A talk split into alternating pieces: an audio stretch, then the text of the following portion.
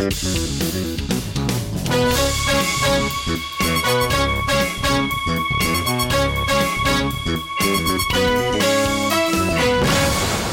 and welcome to the Tech.eu podcast with myself, Neil Murray, and Roxanne Vaza. Hi, Roxanne. Hi, Neil.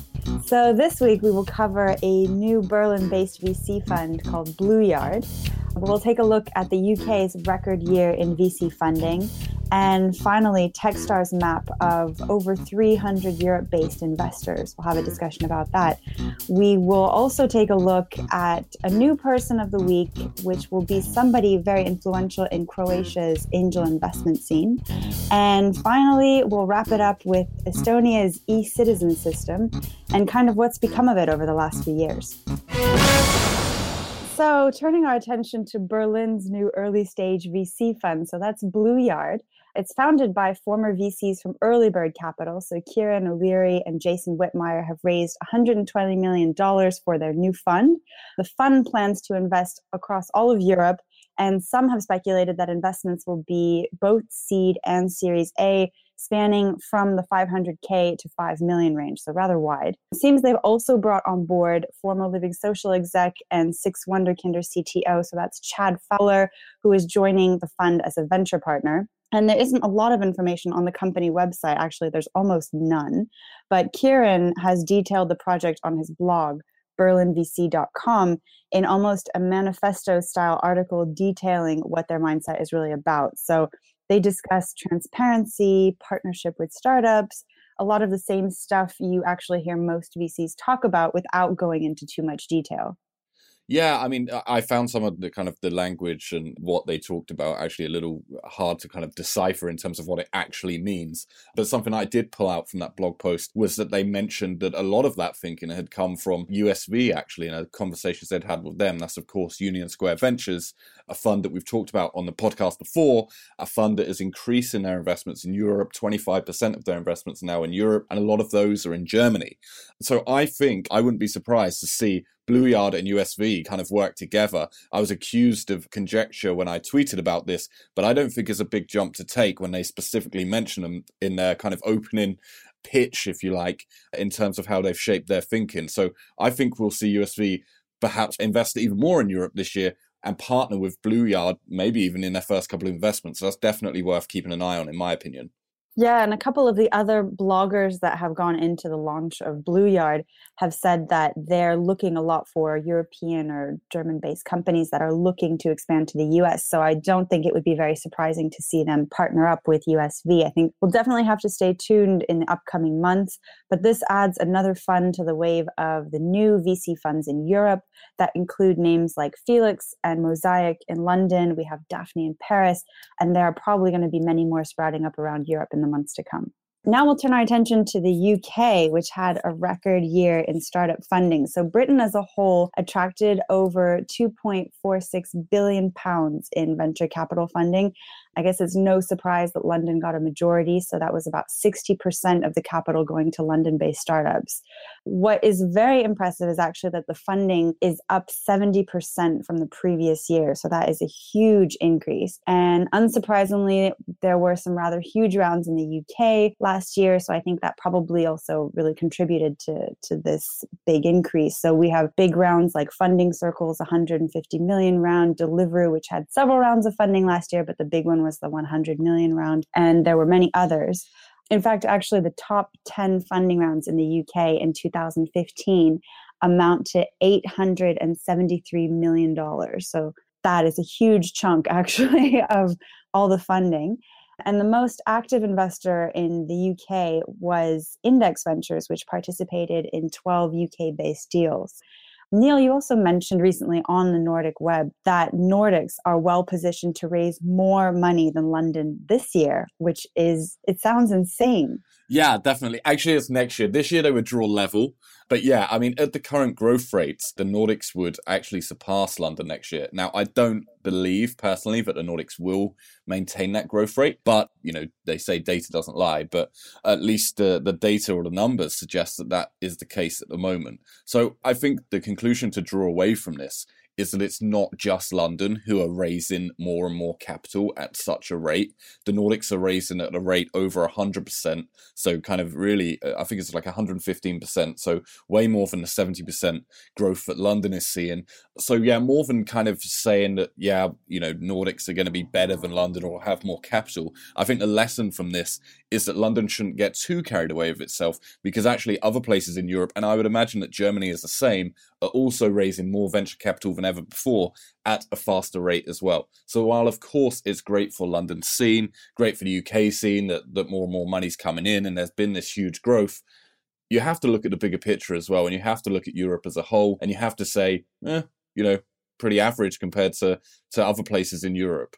So that that would be kind of the lesson that I would draw from this. So yeah, while I do think it's it's kind of fantastic and, and great for the scene, but they have kind of raised so much money this year. They're not that far ahead of everyone else these days, especially compared to Berlin and Germany and to the Nordics in general in terms of the total amount.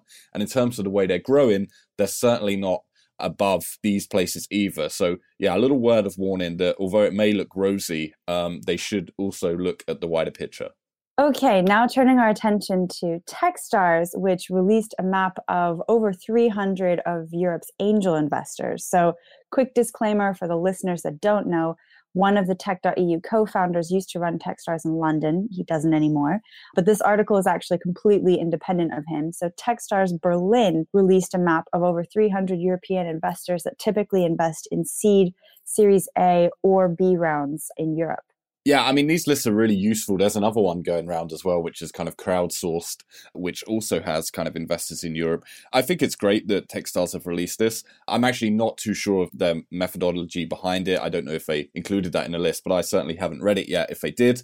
But the one thing I would say about these type of lists is we do have to be careful kind of how active investors are, especially when it comes to angel investors who kind of say that they're active, but then they're not really. I mean, my definition of an active investor is someone who's invested in a certain geography or a certain vertical in the last 12 months. If they haven't done that in that country or that vertical, then I don't count them as an active investor in that area it may be a little harsh in terms of time frame but for me the most active investors do operate within those time frames so yeah while the list is great i would be kind of careful in in, in terms of us thinking yeah there's 300 who kind of actively investing in europe. So a little word of warning there. I think you do have to watch out for that yeah, I think Techstars um, also has a collaborative spreadsheet that anyone can access to to actually see the full list of investors. But as far as geography goes, the largest concentration of investors are in London, Berlin, Paris, and Stockholm. So I think no real big surprises there. Germany actually surprised me quite a bit. They had a lot of investors based outside of Berlin in various cities. So people who look at the map can actually see almost every single German city seems to have a dot on it. And then obviously there's also Israel that, that makes up quite a lot of the investment circle as well. Yeah, I mean, I was quite surprised about Germany as well. I came across this when I was in Berlin last year and kind of found out about all these investors that are that are outside Berlin as well. And I definitely was also surprised by that because you don't often hear about those. But there are some very active uh, investors in Germany who are based outside of Berlin. So it's good that they're kind of captured in this list as well because you think it's just Berlin. You know, the same way people look at the UK and often just everything's about London. Of course, there are investors, entrepreneurs, startups outside of these big capitals as well. So it's great that they've captured them as well. I do think in, in terms of where the concentration is, although Stockholm has quite a few, there's, you know, in, in the Nordics in general, there, there's still kind of a lack of uh, domestic investors, perhaps in those other countries, but there's a very active investment scene there, but but a lot of it comes from outside. Yeah, and I think we'll also have to keep an eye on Eastern Europe and Southern Europe, so Spain, Italy, Portugal, that region to see the growth of investors in the upcoming years. So now we'll turn our attention to person of the week who comes from a country that we don't often talk about on tech.eu, but maybe we should, country not to be ignored. So we're looking at Croatia's most active angel investor, and I really hope I don't butcher his name, Sasha Svetojevic or Svetejevic. I'm going to say them both ways, so hopefully people know who I'm speaking about. I actually met Sasha, which is the embarrassing part, when I went to Croatia in 2014, and we never got into the details of how to say his last name properly. But he is actively involved in Croatian business angel networks. He's the co founder of Zagreb based accelerator Zip. He's an investor in a handful of companies including the dating app Once, which I'm sure our listeners have definitely heard about, and Repsly, which is a Croatian startup that recently relocated to Boston and scored 1.25 million in funding with some rather various uh, funds. He's also been on the board of some larger Croatian organizations and companies. He's even gotten involved on a political level with consumer protection and health with the European Commission.